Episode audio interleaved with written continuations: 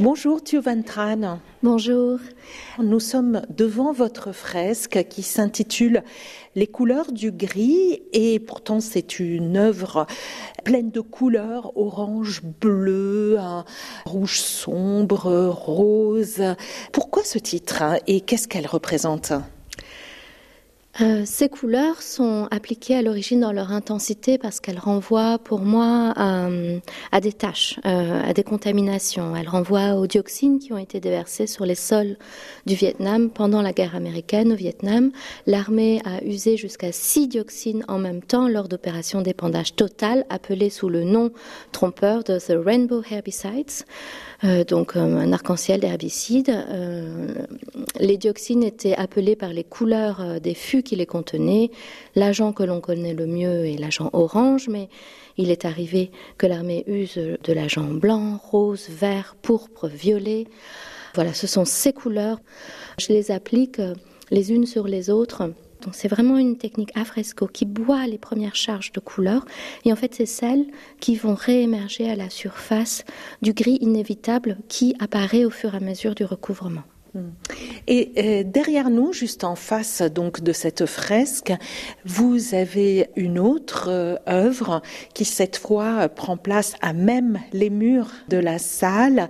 Et là, nous avons euh, des taches principalement violettes hein, qui s'impriment sur le mur et qui dégoulinent. Il s'agit de quoi? Cette œuvre s'appelle Pénétrable. Pourquoi Pénétrable? Oui, le caoutchouc, euh, qui est un matériau euh, voilà, signifiant pour moi dans l'histoire du Vietnam, est littéralement euh, projeté sur les murs blancs du musée, sur l'autorité en fait que représente cette blancheur, ce mur blanc. Et la rencontre des deux, finalement, aura laissé cette tâche, cette pénétration. Pourquoi le caoutchouc? Alors, lorsqu'on retrace une histoire du caoutchouc, on retrace une histoire de la domination de notre monde moderne. La graine du caoutchouc est implantée au Vietnam au début du XXe siècle par les premiers colons français. La graine est amenée du Brésil.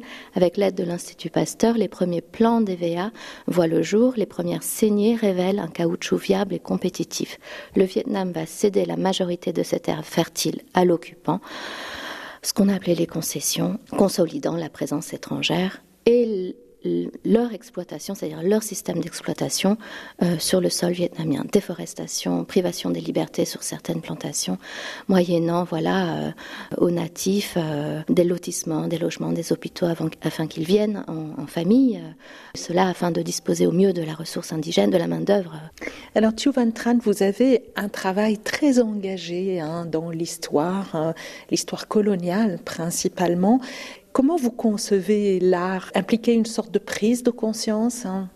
Il s'agit en fait pour moi de retranscrire les intensités ou les violences ou les injustices qui ont pu me toucher par la même intensité.